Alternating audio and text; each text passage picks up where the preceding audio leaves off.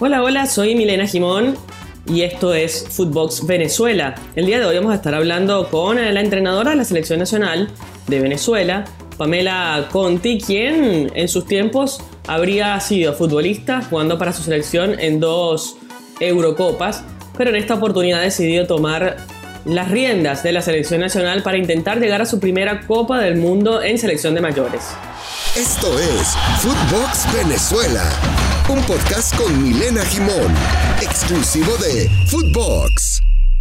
Y aquí estamos con uh, Pamela Conti, la entrenadora que hoy dirige entonces a la selección de mayores, y le damos la bienvenida y gracias por tu tiempo, profe, ¿cómo te digo? Pamela, profe, ¿cómo te gusta que te diga? como te gusta a ti, no pasa nada, profe, Pamela, como la jugadora me llaman como quieran. Muy bien, y, y el español. Y el español perfecto, ¿no? Bueno, parece que sí, por lo menos me entienden. Sí, sí, sí. Bueno, ¿y qué te hizo dirigir a Venezuela? ¿Qué me hizo? Pues. ¿Qué te llevó? Nada, el, proyecto que era con que era ilusionante, y sigue siendo más ilusionante todavía. Eh, la verdad, mm, cuando me dijeron que había esta posibilidad, no lo pensé dos veces. Eh, cuando llegué aquí a Venezuela con la jugadora de ese primer día, me sentí parte del grupo, así que muy contenta con eso. ¿Crees que por el hecho de que haya sido jugadora, eh, para los que no saben, eh, militó con la selección nacional de Italia, ¿crees que eso te acerca un poco más a lo que es la vida de la futbolista? Sí, sí, seguramente. Eh, estoy convencida de eso porque hay muchas cosas que yo intento hacer, como hacían los entrenadores conmigo, lo que no me gustaba, lo que me podía gustar. Entonces, un poco reflejo el pasado, ¿entiendes? Pero eso me ayuda mucho también ver cómo se puede sentir una jugadora, eh, lo que le hace falta, lo que quiere. La verdad, a veces es difícil porque soy joven y todavía Ah, hay estas cosas de jugadora, no totalmente de entrenadora. ¿Y cómo, ¿Y cómo lidias con eso? Porque evidentemente siempre tiene que haber una línea de, de a ver, de respeto, que seguramente la hay, pero digo, de, de, que tú eres entrenadora y no jugadora ni amiga. No, no, ella lo sabe. Eh, yo tengo, creo, eh, una relación muy bonita con cada jugadora, eh, pero de muchísimo respeto. Ella sabe que pueden contar conmigo, que tienen muchísima confianza pero ella sabe, son muy buenas, son muy inteligentes, que sabe dónde, hasta dónde llegar. Tenemos una línea que de ahí no se pasa. Y luego estoy bromeando con ellas, riéndome, lo que sea, apoyándola en lo que hace falta, pero cuando tengo que ser eh, dura, exigente, ellas se dan cuenta de son buenas. Yo creo que tengo un equipo bastante inteligente en eso. ¿Y cuál ha sido lo más difícil para la adaptación en Venezuela? ¿Estás haciendo vida ahí, no? En este momento, ¿o estás...? Sí, sí. ¿Qué ha sido? no, no, no, no, no, no, no lo hemos hablado, pero yo estoy a favor que se juegue, no podemos esperar eh, tres años o cuatro años para eh, jugar todo en un mes. Y imagínate, te va mal un partido, y te jugaste cuatro meses, cuatro años de trabajo. Eh, no me parece correcto. creo que esta jugadora también es para el crecimiento y el desarrollo de la jugadora. Tiene que jugar posición, siempre pendiente. Entonces, la verdad que vivo muy bien. No. Y, en cuanto al fútbol, a ver, yo estuve cubriendo la, la, la Copa del Mundo de Francia en 2019 y la verdad que hay una diferencia abismal entre lo que es el fútbol europeo, a pesar de que habían selecciones que estaban debutando como Escocia, por ejemplo, pero la, diferencia que hay respecto al resto del mundo se hace notar. Evidentemente Estados Unidos está afuera de toda esta comparación, ¿no? Pero eh, ¿por qué crees que avanza tanto el fútbol en Europa y por qué crees que se demora tanto el fútbol eh, en Sudamérica, por ejemplo, que ya lo conoces? Eh, ¿Por qué crees que hay este como que esta falta de desarrollo en el continente considerando que hay calidad y además ganas de jugar. Sí, hay mucha calidad, hay mucho talento, muchas ganas, pero yo creo que todavía falta, como estás diciendo tú, falta muchísimo para poder llegar a niveles de Europa. Eh, falta infraestructuras, eh, faltan estadios, falta programación, planificación. Eh, estamos mejorando, pero yo creo que todavía Sudamérica, como otros países eh, no muy desarrollados, eh, está sufriendo más eso. Pero yo creo que también la Federación Venezolana se está dando cuenta de la importancia del fútbol femenino eh, eh, estamos trabajando para que las cosas eh, salgan bien en los años, pero es un proceso muy largo. Yo digo siempre que Italia esperó 20 años para ir a un mundial, España esperó 25 años para ir a un mundial. Entonces, cuando se pide ir a un mundial a Venezuela, a otros países, tenemos también que ver la realidad cuál es. Claro, sí, Venezuela tuvo la oportunidad de ir al mundial en categorías inferiores eh, pero como que hubo un impasse entre, ese, entre esa generación y la generación de mayores que hoy la estás teniendo tú, porque afortunadamente tienes esas jugadoras que pudieron ir a, ese mundial de categoría inferior eh, y que además cuentas con la fortuna de que puedes tenerlas en cada fecha FIFA. Eh, esto creo que ha sido un avance que ha tenido la federación, que puedas contar con todas las jugadoras convocadas y que muchas militan en el fútbol internacional, ¿no? Sí, sí, sí. Yo lo primero que pedí a todas las jugadoras venezolanas que quería que fueran parte de la selección, que se fueran a jugar para Europa, para que ellas puedan crecer, puedan conocer otro, otro tipo de fútbol, eh, jugar con, con, las mejores al mundo, porque en este momento Europa es el, eh, Francia, España, Inglaterra, Alemania e Italia, creo que son los cinco países donde se, se practica el fútbol a nivel muy, muy alto. Entonces, si una venezolana tiene la posibilidad de ir a Europa, yo muy contenta de eso. Y la verdad que la federación está haciendo un gran trabajo para atraer a toda la jugadora en cada fecha FIFA.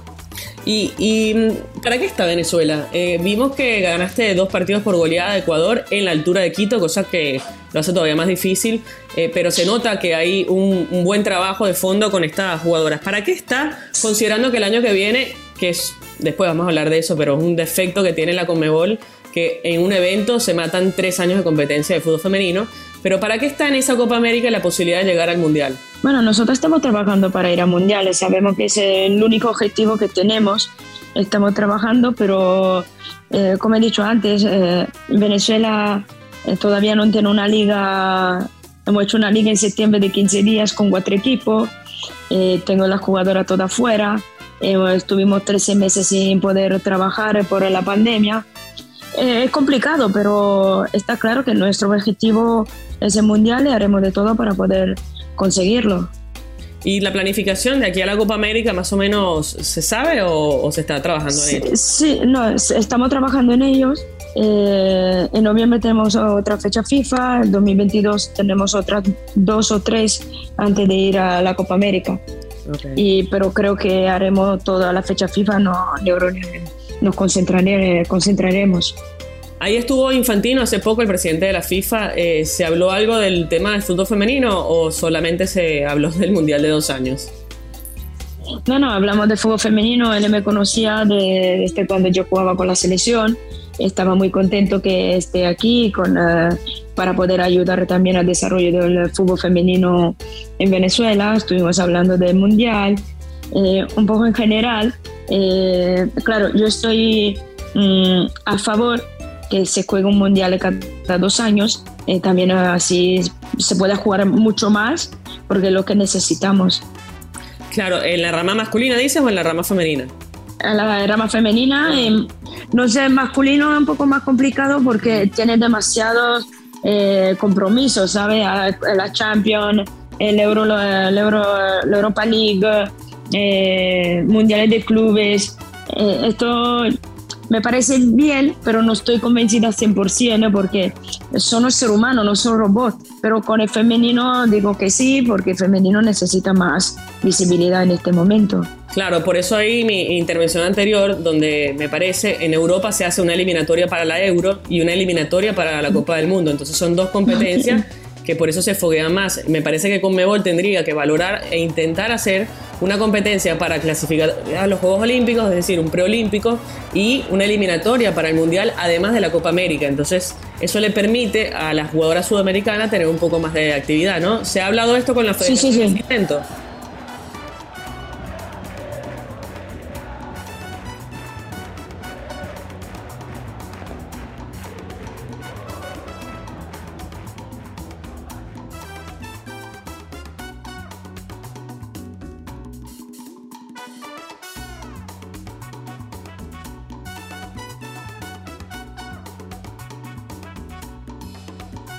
Claro, es lo que pienso. Bueno, ya para ir cerrando, ¿cómo te gusta jugar? ¿Cuál es tu esquema favorito para, llevar a cabo el desarrollo del, partido? Pues mi esquema es, depende de la jugadora que tenga a disposición. Está claro que a mí me gusta mucho atacar porque se gana solo metiendo goles, pero también soy una, una entrenadora muy equilibrada, me gusta eh, tener equilibrio entre líneas, me gusta que todo el mundo, si queremos atacar, defiende igualmente. Eh, un equipo que tenga más o menos entre obrero eh, con mucha fantasía, porque tengo jugadoras de mucho talento donde no la voy a quitar, está claro. Bueno, Deina hoy es la referente en el mundo porque además tiene un montón de seguidores y, la verdad que ha sido una jugadora que se ha desarrollado desde muy chica. Pero, ¿qué otros perfiles podemos ir siguiendo en este camino hacia la Copa América? ¿Cuáles son las otras jugadoras destacadas que tú nos puedes mencionar? Yo creo que en este momento, quitando Deina, hay Joemare Guarecuco que está haciendo un grandísimo trabajo. Está para Villamizar, que es una jugadora que en esta fecha FIFA no estaba 100% porque eh, volvía de un COVID, eh, pero es otra jugadora que no puede, marcar diferencia. Y luego, claro, está Gaby con Kika en medio campo, donde el talento, la técnica que tiene son jugadores importantes, con Oriana Altuve, que es una killer ahí en delante de la portería. Me faltaba Moreno, eh, que es Yelene Moreno, que está lesionada. Faltaba Isaura Viso, que es otra jugadora importante.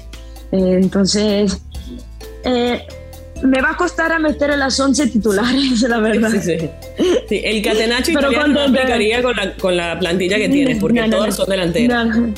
No, no, no. Yo en el momento que digo catenacho, esta me mira y se ríe en mi cara y dice, profe, ¿usted qué está diciendo? Aquí nosotros queremos meter goles. No, no, no. Yo me adapto a la situación y creo que no le puedo pedir de jugar a catenacho porque le quitaría todo lo que tiene, no se jugaría como quiero yo. Yo quiero que ella eh, se sienta libre de expresar el talento que tiene. Bueno, Pamela, te agradezco el tiempo. Eh, la verdad que me ha gustado mucho lo que he visto, sobre todo el ambiente, esta selección que hace rato que no se veía así, ¿no? Tanta cordialidad, eh, con tanto talento que hay, porque la verdad que sería un desperdicio no poder llegar eh, o por lo menos tratar de competir de la mejor manera para la Copa América y creo que en tus manos está esa responsabilidad, pero a la vez siento que vamos por buen camino. Así que te agradezco el tiempo y bueno, todo lo mejor para los próximos eventos que te, que te toquen. Vale, muchísimas gracias. La verdad te digo que estamos en un ambiente despejado, un ambiente tranquilo. Por fin hemos logrado poder tener no solo las mejores de Venezuela, pero yo creo que es el mejor grupo que has tenido eh, Venezuela desde siempre. Así es. Bueno, ahí teníamos a Pamela Conte, la entrenadora de la selección nacional, eh, italiana, pero con corazón vino tinto. Así que estaremos atentos a lo que ocurra en las próximas fechas FIFA. Soy Milena Jimón y recuerden que pueden seguir por todas las plataformas de Footbox Venezuela, en Footbox Oficial y también en redes sociales Milena Jimón. Abrazo para todos. Esto fue Footbox Venezuela con Milena Jimón, podcast exclusivo de Footbox.